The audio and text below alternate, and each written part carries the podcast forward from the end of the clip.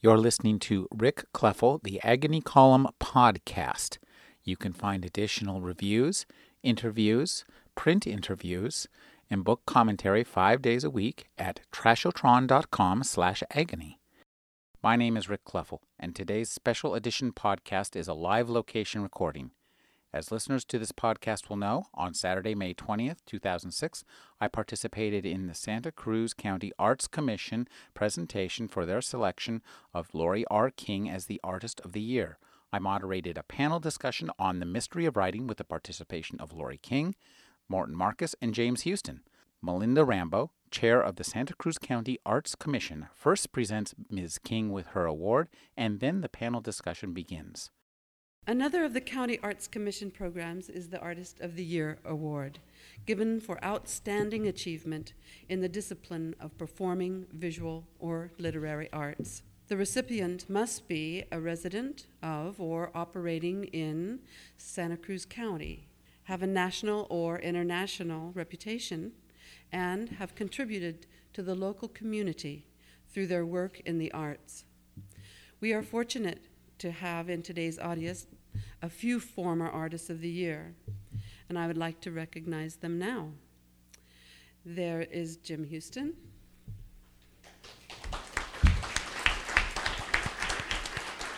Morton Marcus. And Paul Whitworth. Finally, I'd like to thank the County Board of Supervisors, the County Arts Commission, the County Parks Department, and all who helped to make this profile performance possible.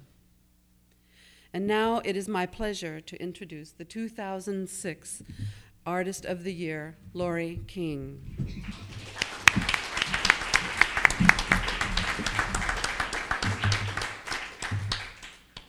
I'd like to present Laurie with a proclamation in honor of her achievement as Artist of the Year. Was really hoping for a tiara. Whereas Laurie R. King is an internationally known New York Times best-selling mystery writer who has written 17 books in three different genres, as well as a number of short stories. And whereas Laurie King went from life as a theologian to life as a writer in 1987, and since that time has become one of the most respected mystery writers in the country, writing books that are notable for their intelligence, strong female characters, and well crafted prose. And whereas Laurie King has won the Edgar and Creasey Awards for A Grave Talent, the Nero for A Monstrous Regiment of Women, and the Macavity for Folly and also received numerous award nominations for her work, including the Agatha, the Orange, the Barry, and two more Edgars. And whereas The Beekeeper's Apprentice was chosen by the American Library Association as one of their notable books for young adults, and several of her books are required reading in English courses scattered across the country. And whereas Laurie King regularly donates her time and her books to local organizations, schools, and libraries. And whereas her books hold an undying place in the hearts of readers, ranging from 14 year old girls to members of the House of Lords to 90 year old retired Air Force colonels. and everywhere in between. Now, therefore, I, Mark W. Stone, Chair of the Santa Cruz County Board of Supervisors, here proclaim Laurie R. King as Santa Cruz County's 2006 Artist of the Year and honor her for her significant contributions to the arts and to the community of Santa Cruz County. Thank you.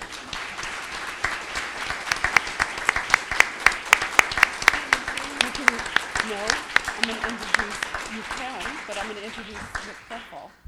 Okay. Okay. I would like to introduce Rick Kleffel. He is going to head the panel discussion for today. Thank you. I, I just wanted to say that one of the one of the things I will treasure most in here is the idea of being a respected mystery writer.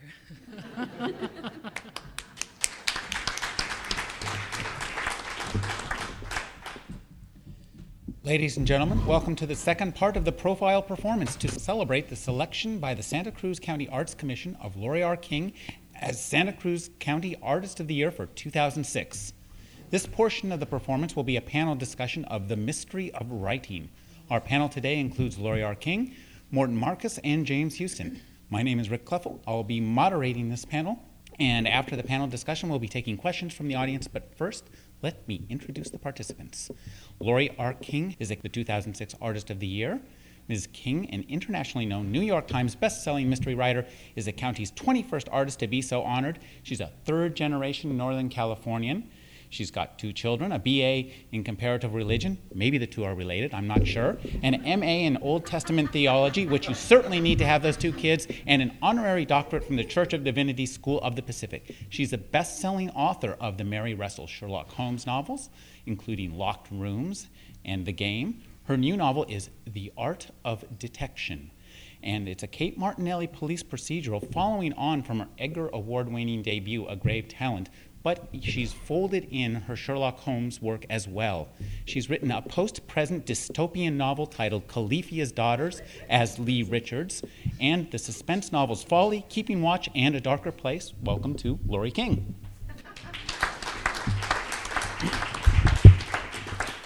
Thank you. Morton Marcus was the 1999 Santa Cruz County Artist of the Year. He has published nine volumes of poetry and one novel. His poems have appeared in over 80 anthologies, and he has read his work and taught creative writing workshops at universities throughout the nation. This year, his literary memoirs, Striking Through the Masks, will be published, as well as a new volume of prose poems, Pursuing the Dream Bone. His radio program, The Poetry Show, is the longest running and the oldest poetry program in the nation. A film historian and critic, as well as a poet, his reviews appear regularly in West Coast newspapers. And for the past seven years, he's been the co host of a television program, Film Review, called Cinema Scene, which broadcasts in the San Francisco Bay Area. Welcome, Morton. And of course, Jim Houston has lived in Santa Cruz for over 40 years. He was chosen County Artist of the Year in 1986. He's the winner of many awards for his writing. He's the author of 20 works of fiction and nonfiction, including the widely acclaimed novel Snow Mountain Passage. With his wife, Jean Wakatsuki Houston, he co authored Farewell to Manzanar about her family's experience through the World War II internment, and it's now a standard work in schools and colleges across the country.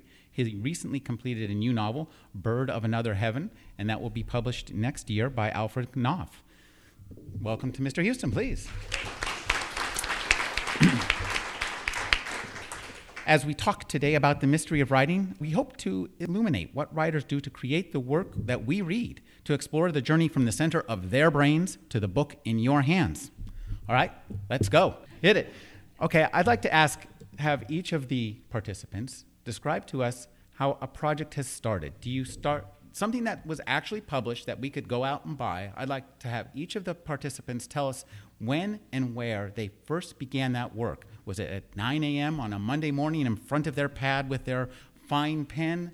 Was it while they were driving their kids to school? Tell us and let us know to the beginnings of the mystery of writing. Jim. You should go first. Oh, Laurie, you got a great story too, don't you? That's You, you want to you want to hear the same story I already told? No, we're Yeah. not going to do that. Is that on? is this thing on? I think is it on now or is it, did we just turn it off? You know, we, we writers. Okay. Um, I actually started writing um, o- o- on a Monday morning when my when my kids were um, were off to school and my son had just begun preschool three whole mornings a week and I sat down in um, the converted bedroom that was my study and wrote. I was 15 when I first met Sherlock Holmes, 15 years old with my nose in a book as I walked the Sussex Downs and nearly stepped on him. And, you know, I don't know where that came from, and I didn't ask. Morton. Well, I'm in a little different situation here since um, um, I write poetry. and um, I also write prose and also write novels. Um, uh, so I'll answer this two ways very quickly. Um, with poetry, it is either a series of words and sounds or an image that begins the poem. Why that image comes, why the sounds come, I have no idea. What I know is I have to follow them out. Sometimes I don't have to follow them out, but when I do, um, uh, it's like I'm on a runaway horse who is just taking me wherever he will. That's the first draft. Then um, the real work starts with uh, the revising. Um, with a novel, though, I, I, write genre fiction also. And um, um, to me, um, uh, even if I wasn't writing genre fiction, story would always be most important. And I would make character, um, I would put the character into the story, even if the story is not um, uh, too well defined in my mind. Hopefully it isn't. And then I will let the characters carry it. But um, um my novel, The Brezhnev Memo, which I'm sure all of you have read, um, um, started because I was, uh, someone dared me to uh, write a novel. And um, they said, You're always talking about the importance of mystery novels and detective novels and um, foreign intrigue novels, you know. Why don't you just shut up and write one? And um, uh, so I sat down and said, Okay, I will. And I had met um, uh, two students in Athens, and um, the students asked me to take something to the island of Crete for them. That was it. okay, is this on? This is on. Well, this novel of mine that, that Rick mentioned, Snow Mountain Passage, uh, is, has a subtitle, A Novel of the Donner Party. Um, I got into that novel because we live in an old house over here on East Cliff Drive uh, that was once inhabited by one of the younger survivors of the Donner Party, a woman named Patty Reed, who was um, eight years old in the winter of 1846 and almost starved to death up in the Sierras when, the, when all those families got stuck up there in the snow. Uh, and she died in, our, in what is now our house in, in 1923. Um, and we lived in that house for a long time before I thought of that as the subject for a novel. Um, we didn't know that the house had a history when we moved in. It was just the cheapest place we could find in Santa Cruz at the time. Later on, we found out it had this extraordinary history. Um, but even then, I didn't think of it as a subject for a novel because I was thought of myself as my material was contemporary. Nowadays, some of my earlier novels start to feel like historical novels already, but I had not thought of myself as someone who wrote historical novels. But by a, by an act, by a sheer act of fate, I happened to meet um, uh, an old fellow over in San Jose who was the, the great grandson of James Fraser Reed, the guy who organized the Donner Party, and who was um, the nephew of Patty Reed.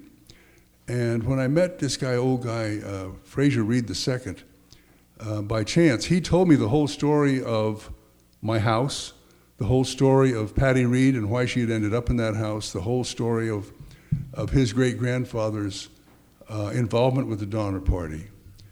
And um, it was a story that I had not heard before and I knew was not part of the, of the literature of the Donner Party.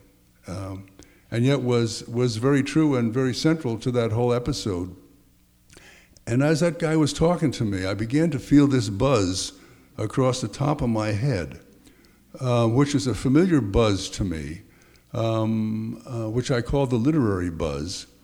Uh, and it comes in various sizes. Sometimes I get a short story sized buzz. Sometimes I get a novel sized buzz. But what, the, what, what, it, what it means, what it tells me, is that there is there's not only a story here to be told, but there's a mystery somewhere in this material that I can solve, can pursue uh, with words. And, uh, and that was the day that the seed was planted that I could go somewhere with this Donner Party story. But it was a couple of years later before I really started writing, and that was the day I was up in my attic in this house where Patty Reed had lived and died. And uh, I was trying to figure out how to get this story started after I'd done all the research. And I, I began to hear her voice um, uh, an older woman uh, who, who had lived in that house um, thinking back, a woman of the Victorian period, thinking back on her childhood and what had befallen her family and the, the riddle of her father's life. And I heard her voice that day, and, uh, and that's where Snow Mountain Passage started. I'm detecting a theme here of hearing voices. Oh, and and this in, in this case, it's a good thing. I'm wondering if you could, if each of you could tell us a little bit about when you when you hear these voices. Is it something that you imagine the words on the page? Do you imagine reading the words on the page? Do you imagine writing the words on the page? Or do you, ima- do you speak them to yourselves? Morton, tell us. Hmm. Hmm. um, this is very interesting. One of my books, which you probably do know, is called the Santa Cruz Mountain Poems. And if you look through the book, um, um, a lot of the poems have titles, but some of them do not.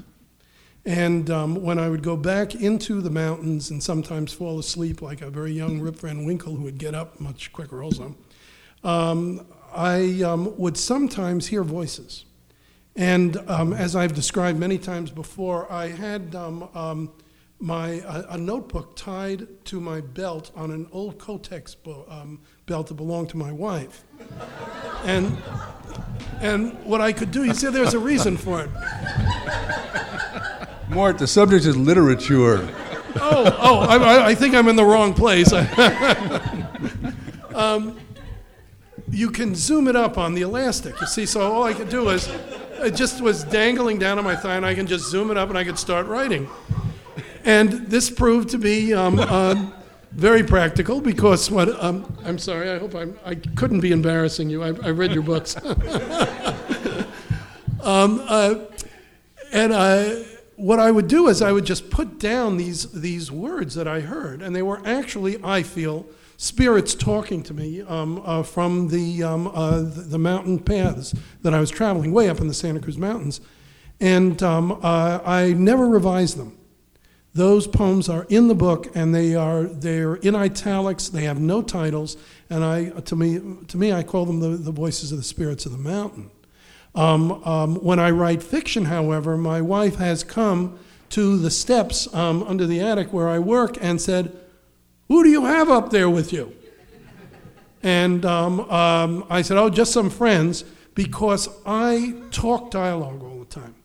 Um, you've, got, you've got to be able to hear it. You know, it, uh, it, if it sits on the paper, it may well not work. And this is what F. Scott Fitzgerald found out when he went to Hollywood and tried to write scripts, the first thing they told him was his beautiful language and his wonderful dialogues on paper just did not work when they were, when they were to be spoken.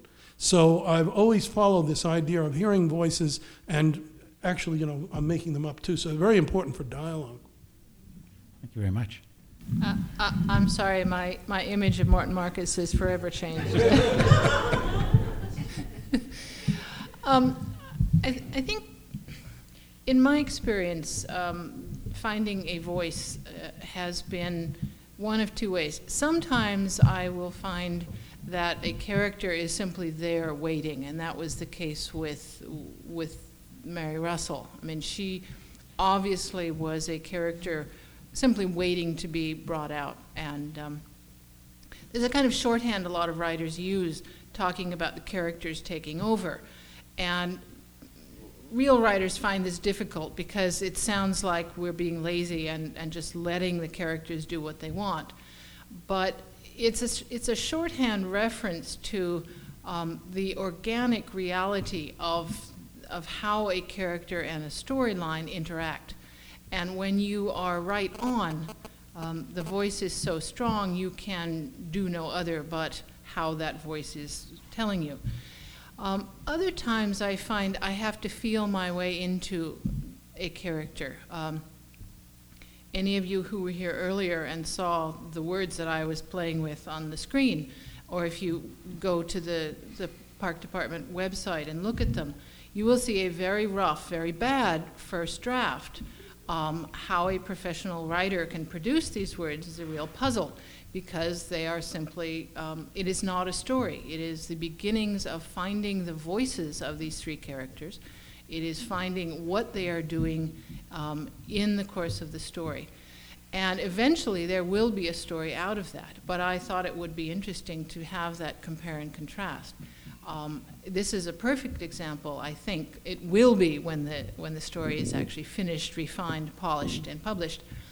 Um, it will be a very good example of how, when you first meet a character, you don't always know who they are and what they're doing and how they speak and, and how they feel. And it's a matter of feeling your way. Um, those who write from a, a, an outline do the process differently. Um, I'm not saying that someone who writes from an outline doesn't do an organic job, but the, the growth takes place before the writing does to some extent. Whereas someone like me who does not use an outline and simply plunges in um, depends on the process in order to do the learning. So that's, that's where my voices come. Sometimes they are known and sometimes they are very slow to develop. Mm, nice, nice. Um, yeah, for, this, this gets right at the, at the heart of the, of the process that we're talking about here. For me, um, the first thing that has to happen to get a story going is to find the voice, uh, to find the, the, the right voice, the best voice for telling this particular story. Um, and it changes from story to story. And uh, a lot of times there's some, some trial and error. I, I'm, I go through sometimes two or three or four drafts telling the same story from different points of view, trying to find the voice that releases this material. A, there's, a, there's a certain level of perception, a certain level of insight, a certain, even a certain vocabulary that's appropriate for the story, and you have to find the voice that, that uh, accommodates that.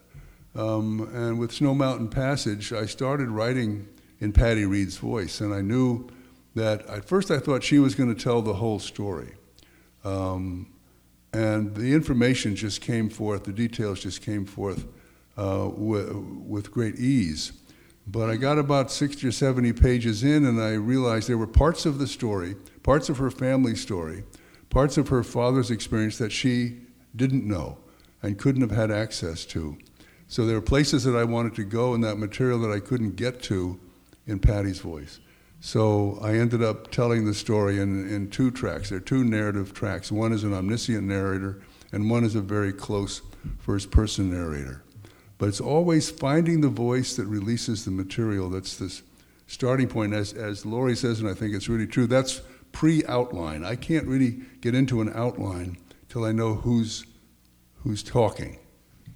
Can, can I ask? Oh, sure. Um, Rick, Rick, gives me a hard time because whenever I'm on his radio show, he barely asks a question and I take over the thing. So I, I was simply wondering um, how much of the, of the construction of a voice is internal and how much is craft? I mean, how much do you deliberately, you know how you want someone to speak, and therefore you choose certain vocabulary and certain attitudes and certain pacings to reflect that in, in your experience? Uh, I don't know if we can break it down into, uh, it's a real good question, and, and, and it's always some of both. It has to be some of both. Um, mean, one of the fascinating things for me about writing fiction and staying with it, and it's true of poetry too, but staying with it over time um, and giving yourself permission to try different kinds of voices, to, to enter different realms of experience, uh, you find that, that uh, a whole range of people live inside you, a whole, a whole range of voices are there inside already to be listened to. You know, we still have the child within, we have the teenager within, we have the grandparent within, we have the ancestors within. Um, and uh, over time, uh, there are ways to get access to these to these different voices that are already in there, um, and let them speak. But then, uh, once that process begins, there's still all the aspect of craft. You're still crafting the sentences. Um, you're still fiddling around with the vocabulary, uh, making decisions. You know, with your critical mind as well as with your uh, your kind of intuitive mind. That goes on all the time Yeah, um, I think it may be more internal with me because I, the images that Jim used, I've used a lot um, um, in both discussions and in critical writing. That I do feel there are many, many people living inside me, and I think there are many people living inside us all. I, just go to DNA now. Science is beginning even to talk this way. Um, but it is finding that, that person inside and letting them speak. I think um, the image that I have is that with all that hubbub that's going inside, someone finally says, No, it's my turn to talk. And he just pushes everyone back, and then he, he or she starts talking. Now, what's so interesting about that is when a character starts talking, and this is even in poetry because I have dialogue in, um, in my prose poems, um, nuances of that person's character begin to come out in the speech that they use. So you're actually getting character in the way they start talking. And that is extremely exciting to me because I don't know who these people are. In one of my novels, um, um, my hero has been taken captive um, uh, by these smugglers. And um, they stop in a place called Sitia, which is on the east coast of Crete. And um, um, they get off to take on some supplies, and um, the leader just walks off and walks down the dock, goes on to another um, boat, and then comes back with this guy behind him, this big, tall guy. And the guy who's guarding the protagonist says, He's Jim, he's Jim. And I say, Who's Jim? I have no idea who this guy is. And he just walks right into the novel. And uh, and he's fascinating. I mean, he's an absolutely fascinating character um, who's um, then is developed on the rest of the trip. Um, that does not mean that that's the way it turns out, as Jim um, uh, says, because this is this is the beginning, and I, I know that Jim probably wants to emphasize this, and I do. The idea of craft, of really making it all work, of what Laurie says about you know her first draft. Sometimes I can't even understand my first drafts. Um, um, I have to have my wife interpret them. So I should give her credit for writing this stuff. Um, um, but it, uh, it, it's that, that what comes afterwards, all writing, I should say, and I don't know this is one of your questions, to me is discovery. Why had that character walked in? What did these um, series of words and rhythms and images mean? I'm trying to find that meaning. I desperately have to find that meaning because maybe it gives me a sense of order in the world. Um, but after that, or maybe sometimes before it, comes the revisions, comes the polishings, comes really putting this stuff together. So, what you see, as W.B. Yeats says, should seem like a moment's thought, just written right off. That's a trick. Art comes from the word artifice, which is false. Okay? We are making what seems to be a moment's um, a thought what seems to be a completely thought out plot and characters, but it's all tricks up the writer's sleeve, and that's craft that does that. I, I, I think that it's interesting to hear you guys say the same thing because I get the feeling that uh, while we're talking about the mystery of writing, um, when you do these first drafts and these characters appear out of nowhere walking down the docks and oh it's jim. Who? Where did you come from? I didn't have room for any more characters here. And, and they begin to speak um, in their own very distinctive and idiosyncratic ways. It's really exciting as a, as a writer. And then you go through the first draft and you realize that this exciting and idiosyncratic individual sort of comes in and out like a bad radio station and, and you know, so that uh, the one that I'm working on now has six major characters, which is about four more than I've ever dealt with before. And one of them is American, and he has this very strong sense of identity, not only when he's speaking, but when he's in the scene. So that I am, in the, in the rewrite, I am deliberately honing that sense of who he is and his difference um, and going through and making sure that each individual, the, the distinctive characteristics that there are about that person are even more so. I mean, you, you sort of, in the rewrite, you're creating almost caricatures of these individuals that are very clear in your own mind, but to a reader who's not spending 11 months with the book, but maybe 11 hours, that reader has to have as clear a sense of them when you they finish the book as you do when you finish the book. And that I, I, I think is to my mind, where craft comes in. The problem is that I never took a reading, a writing class, so I'm teaching myself as I go. Jim, why don't you tell us about revision and let's talk a little, pursue this a little bit more because one of the things that uh, about revision that interests me is this idea of editing yourself and you you have to you you really have to as you start writing you have to turn off the editor and then when you start revising you have to turn the editor right back on. So talk a little bit about how revising works in, into your writing. Uh, well, it's a, it's a constant process. Um, mm, William Carlos Williams wrote a fascinating essay once called uh, Release and Control. Um, and those are the two stages of the writing process for him. Uh, there's a period, the initial period of releasing the material when you, you let everything come out uh, that you can imagine or that you have not yet imagined, and you just uh, move through the material, um, hopefully without a critical eye, uh, telling you, look out for this, that's, that's too many adverbs, et cetera, et cetera. Um, and you, and as Mort says, that's a process of discovery. You're discovering the material. You've got to, you've got to rush about something. You don't want to impede that. But sooner or later, uh, the control factor kicks in, which is your critical sensibility. Your critical mind comes in and says, "Oh, um, I got four sentences in a row here that that have the same kind of rhythm. I got too many adverbs here. Um, I'm using this same word over and over again, ten times on the same page." Uh, little things like that that that I, that I once used back four ways in one sentence. in one sense. Yeah. um, and so, uh, you know, that's, and I, I, I go through that process in a way, chapter by chapter. I'll write a chapter and I'll go back and I'll rewrite it.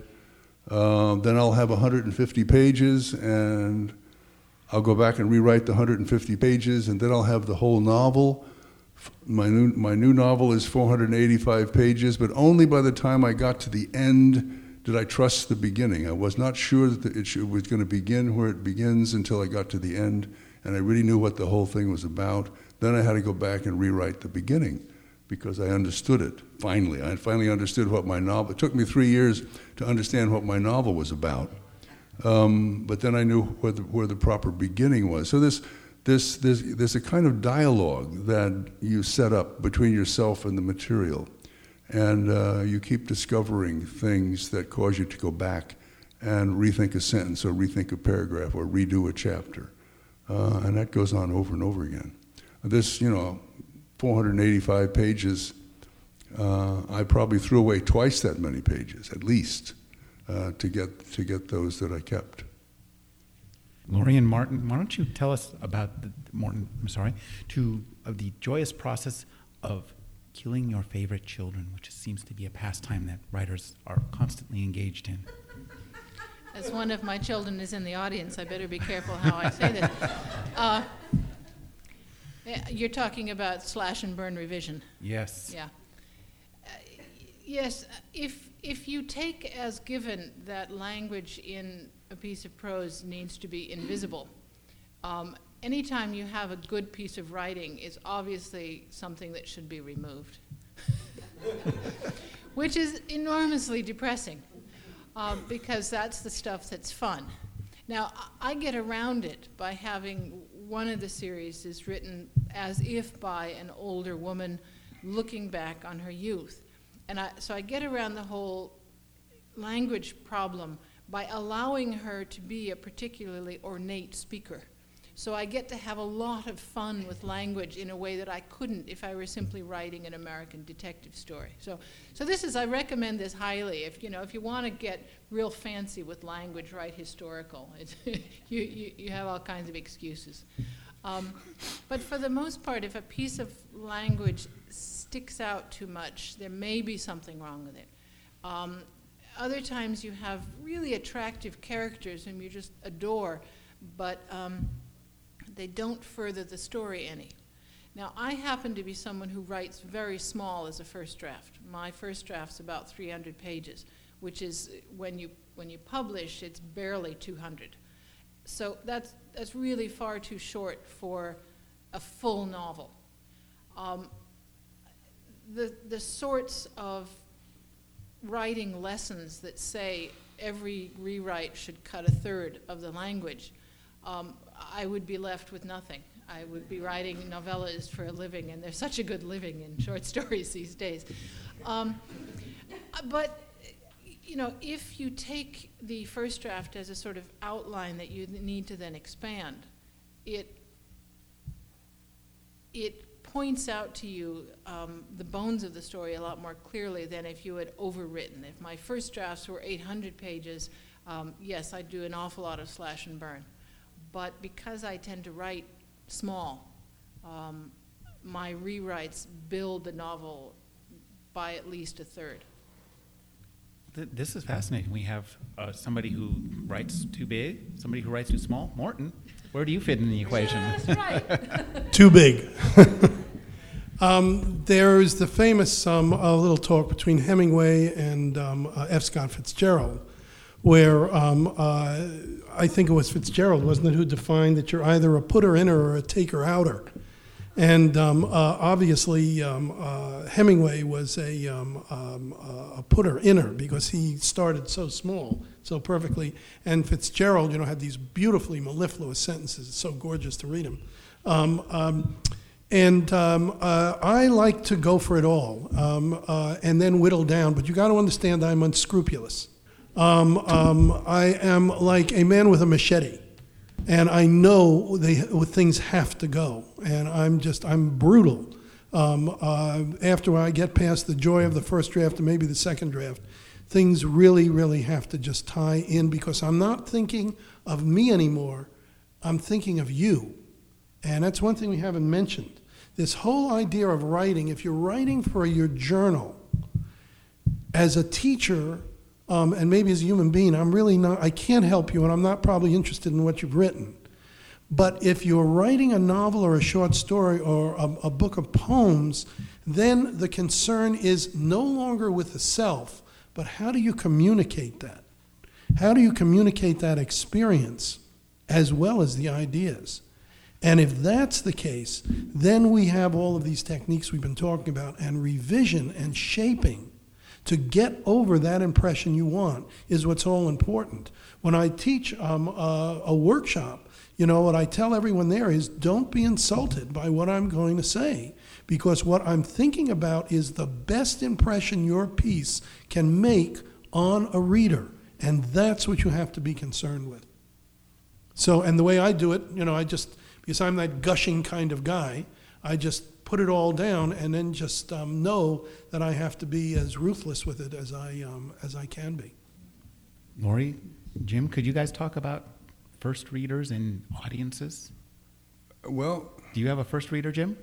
a first reader? First reader, the per- first person who reads your work after you're done with it and says, "Oh my God, this is wonderful," or Jim. Well, very often, uh, the first reader is my wife, Jeanne, who's back there in the back, um, without whom uh, I would be wandering the streets uh,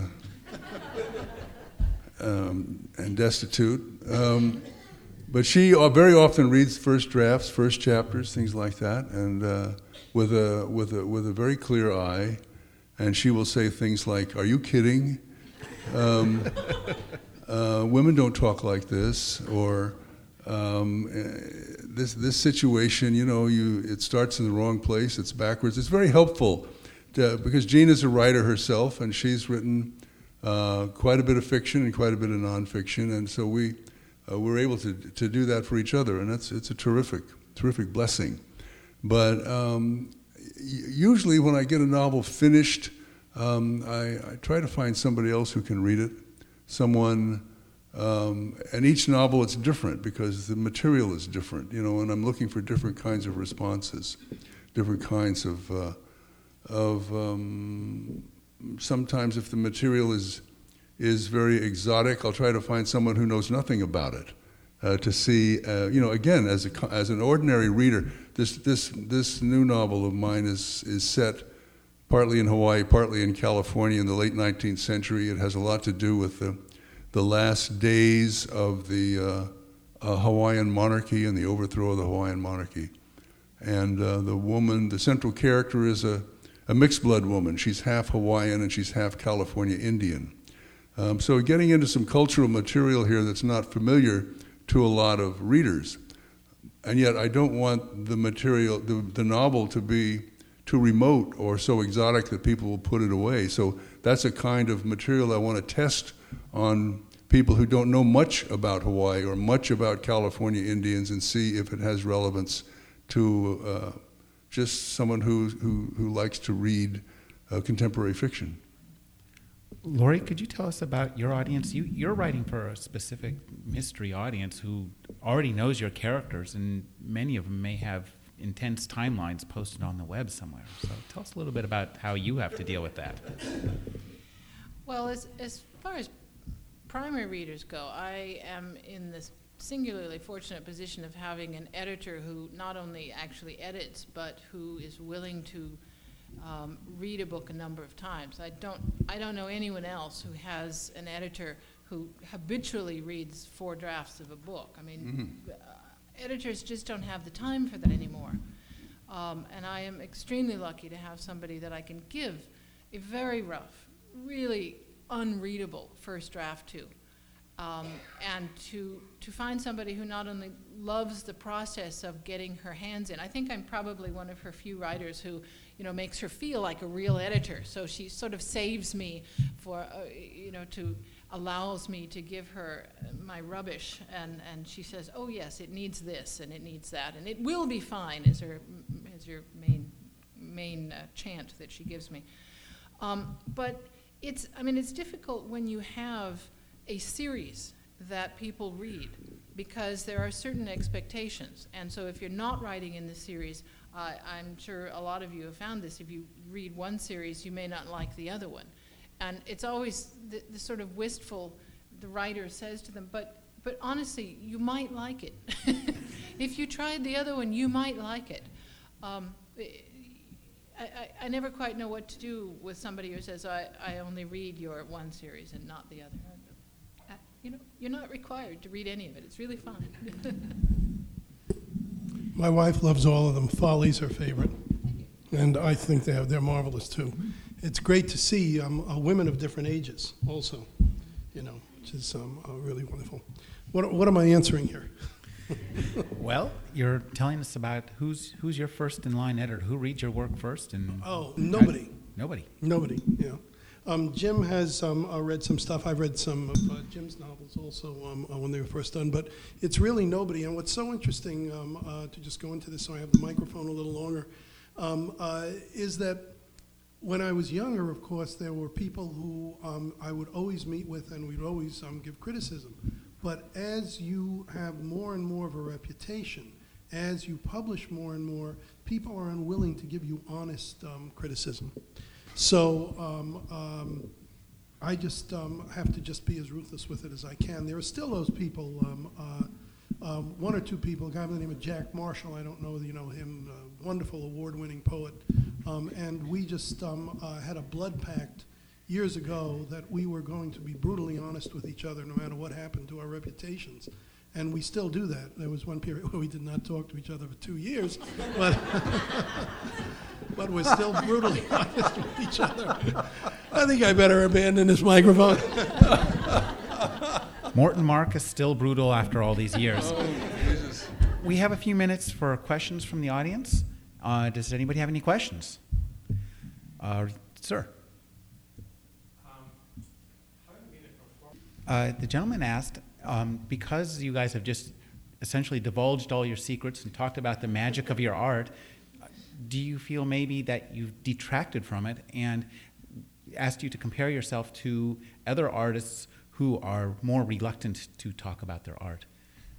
Laurie. There's, there's this, this great passage in one of the Conan Doyle stories where Holmes explains his process of reasoning to Watson.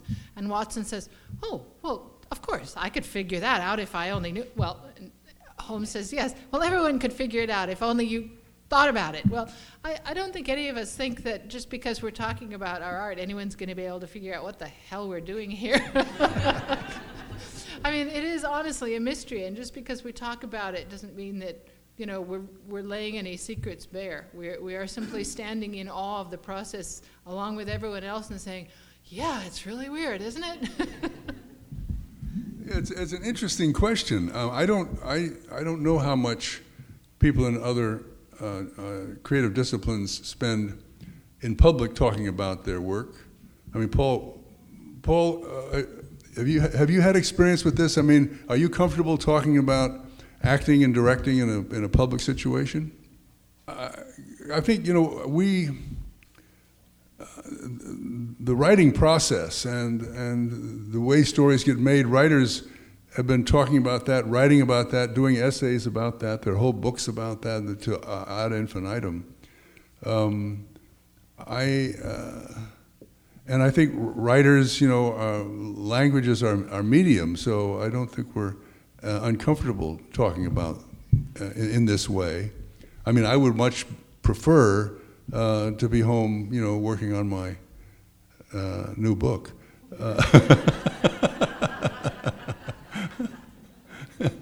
and I know people, I know a lot of people in, in, in, in, visual arts, and I don't mean to say this, I hope it doesn't sound condescending, but their, their medium is, is visual, and their, their imaginations work in a visual way. And a lot of times they, they aren't particularly comfortable trying to articulate uh, or find a vocabulary for expressing what it is they do or how their imagination works because uh, their medium is not language. Their medium is paint or sculpture or you know something more more tactile. And so they you know they I think maybe more inclined to shy away from a dialogue like this than than than writers.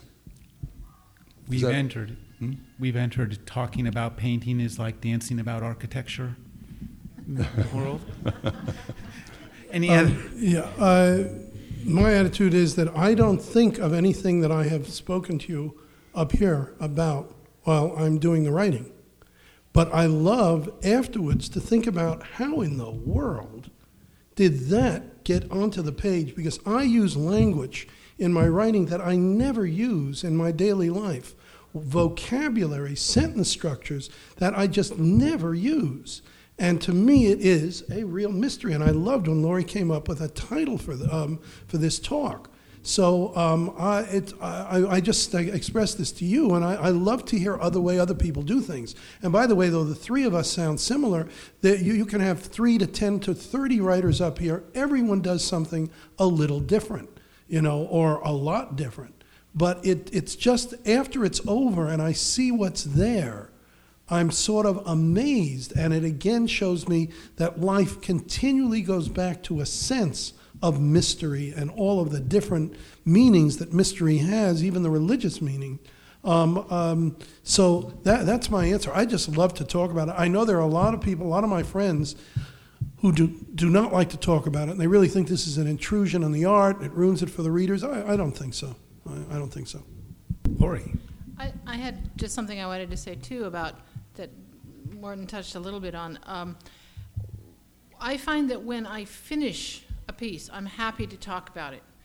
But, um, for example, the, the, the, thing that I was doing today, um, the unfinished story, you will not hear me talking about that, what I intend to do with it, because that is still a living piece in my mind. Um, and I think that that's somewhat similar to the idea of acting. I mean, if you if you're talking about what you're doing, you're in danger of thinking about what you're doing, and that's just really getting into trouble.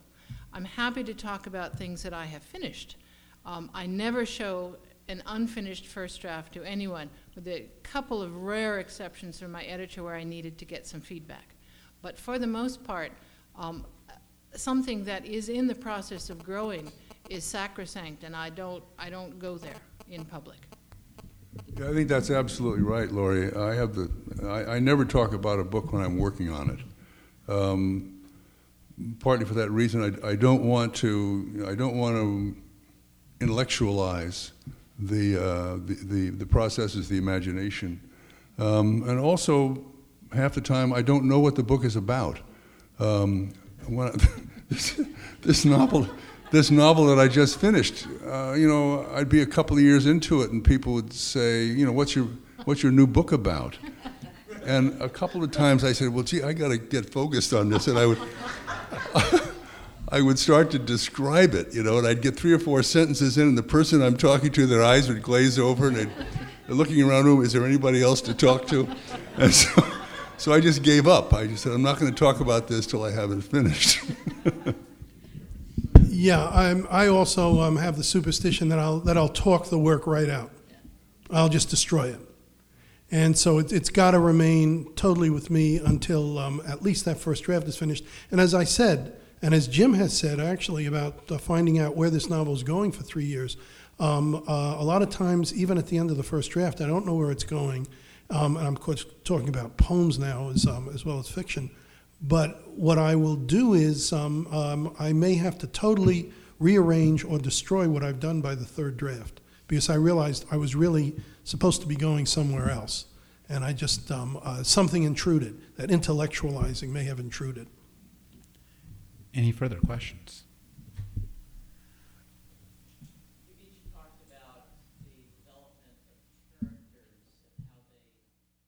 We'd like to know where the char- when the character comes out, before, after, or during the setting. the setting, The setting. the scene of the Does the character. setting come out? You answer first, Laurie. Um, I think for the for the most part, um, when I start a book, I I know where it is and I know why it is where it is. Um, a, a lot of the books that I've done have been set in England, and there have been certain aspects of that area of England, whether it's a country house or Sussex or wherever, that I knew why I wanted to put it there. And so as I was writing the the story and the characters and the people moving through the countryside or whatever, um, I would I would choose words that would um, bring out that aspect that I that I was particularly aiming for in that. Um, again, if you're writing about um, a piece of scenery, a place, a time, you, you have to be really careful because that writing is so pleasant to do. Um, and it, it doesn't usually take the story ahead any. I mean, it, it may teach you what you value about the house or the piece of landscape or whatever. But for the most part, if you have an entire page about the, the, the view from wherever it is, um, if you actually read through with a cold eye, you'll find that you don't need any of that. Um, not always, and it, sometimes sometimes it's necessary to to step back and take a lot of time with something. But for the most part, I- find that both in books that I read and in things that I write, um, if I'm not actually moving my characters forward through the plot, I'm wasting my time in the book. Um, that there are better ways of presenting the place than to step back and, and make a list of what you're looking at. That's, that's really interesting. I, uh, my, I'm, I'm very involved uh, in all of my fiction in the sense of place and in the relationship between characters and where they live. Uh, there's, for me, there's always a dialogue going on between a life and habitat, or life and place, um, uh, as, a, as a shaping factor in a person's life. So, uh, you know, and as I think about your question, which is a terrific question, uh, for me, uh, the development, it's, it's not setting. I don't think about setting, but I'm always thinking of that relationship between the character and the place. So, wherever a person is located is part of the character development for me right from the beginning. Uh, knowing where somebody's located um, and knowing if they're there by chance or by design, um, what they see out the window is more than just background. What they see out the window has an impact on, you know, why are they there? Um, how does that affect their sense of space? Uh, how does that maybe affect their dreams? Um, it's different to live in the desert than to live in the mountains. It's different to live by the seashore in Santa Cruz than to live in LA. Um, and uh, things like that are character shaping uh, aspects of a story. So that's on my mind right from the start. I, I, think it's an interesting um, way of learning about what you're writing. And I, and I agree that you, the relationship between the character and the place that they live and breathe and love and do their daily lives is absolutely essential. At the moment, I am working around this problem because I have a book that is set in three different places. The first is very rural Cornwall, the second is a country house in Berkshire, and the third is an island off the coast of Devon. Now, I know that I have to set each of those places in those particular settings, but I haven't yet figured out why. And the problem of writing about them is making me look at why those three places and what each place says about the characters and that episode in the book and the nature of England in 1926. So I'm having to really face, you know, why, other than the fact that I like all these places and it's kind of fun to write about different places, um, because I know my editor is going to say to me, there's this physical jump between those three places, and why do we need that? Why can't we sort of cut it down and have it all take place in one, one setting? So I, I have to work this out before I can give her the book. um, very good question. Um, and the way I will answer it is um, uh, twofold. One is what Jim says. Um, place, in many cases, dictates character. Um, I told you about that scene um, uh, in Sitia, where suddenly off another boat comes a character. He's coming into that scene very specifically. He is an Australian. What is he doing on the island of Crete? He is doing some very specific things on the island of Crete and why there are Australians on the island of Crete. I did not plan this, but I also had done all of this research as well as traveling there. Now, that's one aspect of, the, of, of, using setting and having characters come into their setting. Another is to have a character in his or her setting because the way a character will decorate their living room or their sitting room is also a method of characterizing them. See? And it therefore you're giving description, but you're also showing character in what they live and how they live. It can also be, it can be considered class, it can be considered, considered the level of culture um, or, or um, uh, education. Um, uh, economics and things like that. We all know, you know, going into um, um, a house that's a, a, $3 million house, but it's really um, so garishly uh, furnished that it is characterizing the people who live there, you see. And um, uh, so that would give character too. Setting can actually, therefore, give character. Yeah, there's a, there's a really good essay by Tom Wolfe uh, called uh, On the New Journalism that he wrote back in the 70s when he was talking about how um, reportage was taking over the role of uh, what novelists used to do. Back in the 19th century, it was commonplace in fiction um, to describe everything that was in the living room, everything that was in the dining room, because these are what Wolfe called the, the details of, of the status life.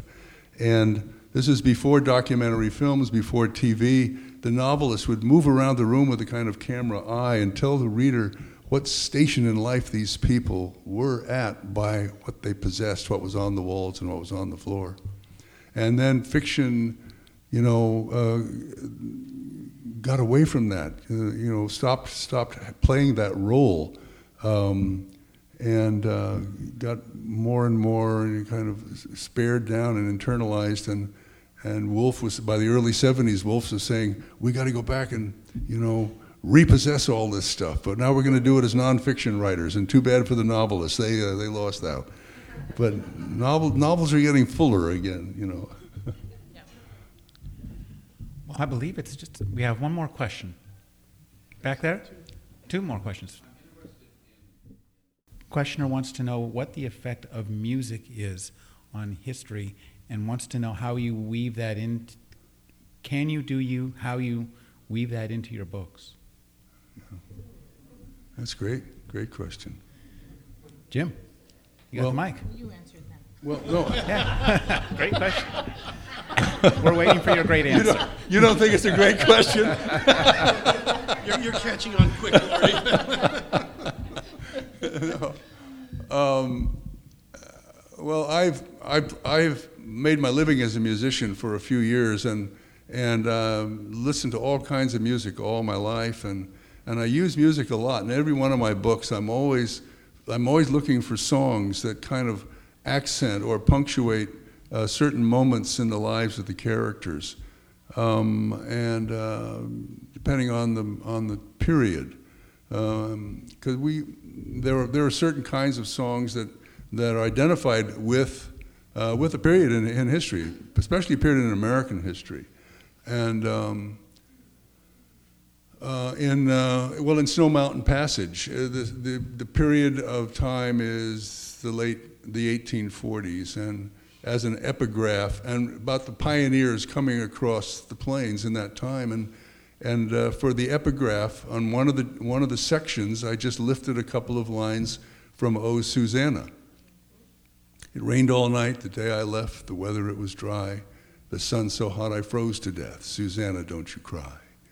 Um, and it just, you know, uh, puts a little cap right on the top of the.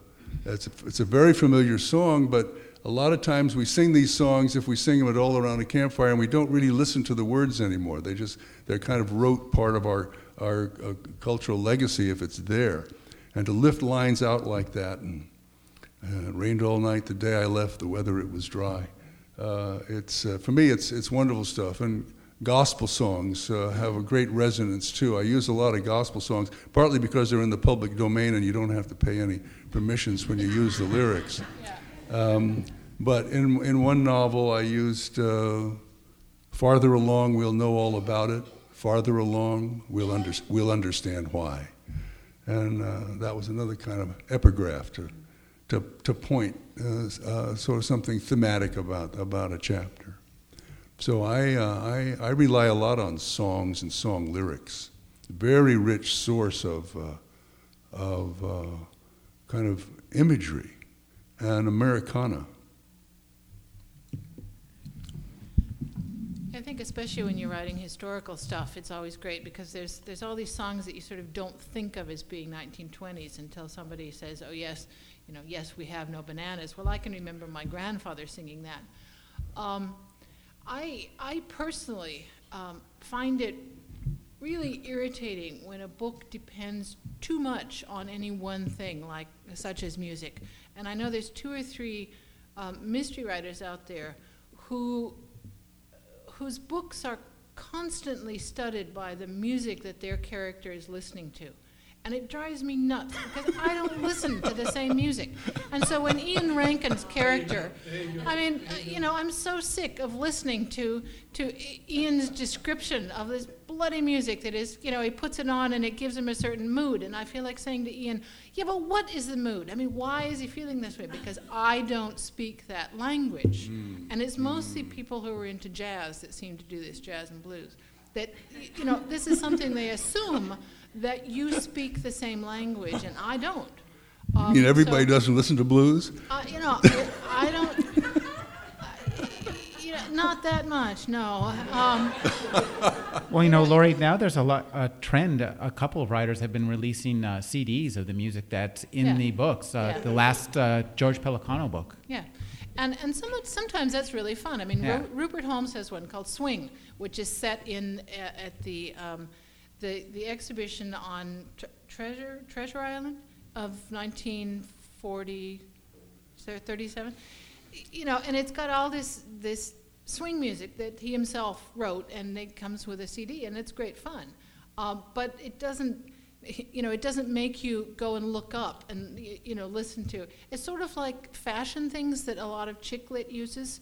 Um, you know, I mean, I wouldn't recognize a pair of Manolo Blahniks if I tripped over them. So what, you know, other than the fact that I know that that particular brand is expensive, I, you know, I mean, give me a break. I don't know what that means. No, yeah, uh, the, the, the problem with Ian Rankin right. also is a lot of those groups he's talking about are Scots groups. Yeah, yeah. And they're, they're small Scots groups, and um, um, yeah, it's, it's uh, I, I, agree with you. Here, here. um, but did you actually mean music, real music in, um, uh, in literature, or you talking about the music of the sentences? I think he's talking about. Oh. So you you are talking about actual um, music. He's yeah. talking about actual yeah, music. yeah, Yes. yeah. Well, it again depends on the history, but as as Jim said, just to put lyrics in, you know, um, um, some of those forty songs. I just purchased um, um, an early album of Frank Sinatra when he was with Dorsey and everything like that, and um, boy, did that take me back to when I was a kid. I mean, you know, lyrics I haven't thought since then. Um, and just to, to see those on the paper would uh, really just enhance um, a whole sense of presence in, let's say, the 1940s in this case, which would also be World War II, you see. And that's the way Jim was talking about using it. Yeah. There's a there's a wonderful set of books, uh, personal essays by our friend Al Young, um, where he he takes takes off on on particular songs and the time that he first heard them, and writes a personal essay about where he was and what he was doing and why that song was important to him. Uh, they're called musical memoirs. One is called "Things Ain't What They Used to Be," but the, the title of the of the essay will be uh, "Don't Get Around Much Anymore," um, and then the the slug line will be Detroit, January 1954, and that's not when the song was written, but that's when he remembers hearing it for the first time, and where he was, and maybe he was with his first girlfriend or riding in the back seat of a car that his uncle was driving and drinking too much, or something like that. And he just writes these wonderful stories that are always keyed to the song uh, on a, a classic American standard and keyed to a time in his life, which also evokes a time in you know, a, a recent American history. It's, it's quite a wonderful series. Uh, he won a bunch of awards. You know, he won the PEN West Award for nonfiction when, that's, when that series was re- reissued. One- of the problems of using music, especially, especially lyrics, um, in fiction is that you have to pay. And you know, just speaking as someone who who lives off what you know what she writes, um, you could easily work your way through the royalties if you had very many um, quotations to cite in a book. And I, I had often thought it would be fun to write a book set in the, in the 60s with a lot of the music and um, to use the lyrics. And but uh, you know, to pay for permission um, would it would leave me writing the book for nothing. I did that very thing, Laurie.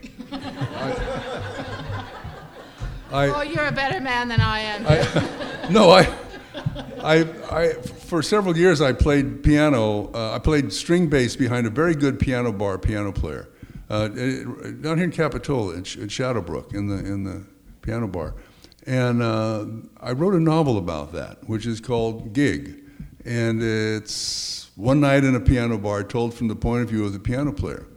And he loves the whole standard American repertoire, and while he's playing, he's not only relating to the characters around him who come into his bar to really go through kind of identity changes as they work out their little personal problems at night, uh, but he thinks of the lyrics that, of the songs that he's playing. And I included the lyrics from about 18 different songs. And um, I got a, this is was 35 years ago. I think I got a $2,000 advance for that book, and the song permissions cost me $2,800. but it was worth it. I mean,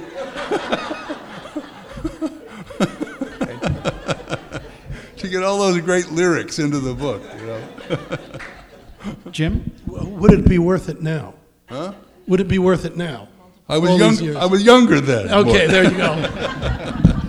Jim, you said you had to leave Yeah, I have to somewhere around leave. 20 I have to leave at five. ago. Okay. That I have was to leave at five. That was about 20 minutes ago. This is too much fun. but yeah, thank you. We've been speaking with Jim Houston and Laurie King and Mort Marcus. Thank you very much, Jim. Let's hear a round of applause.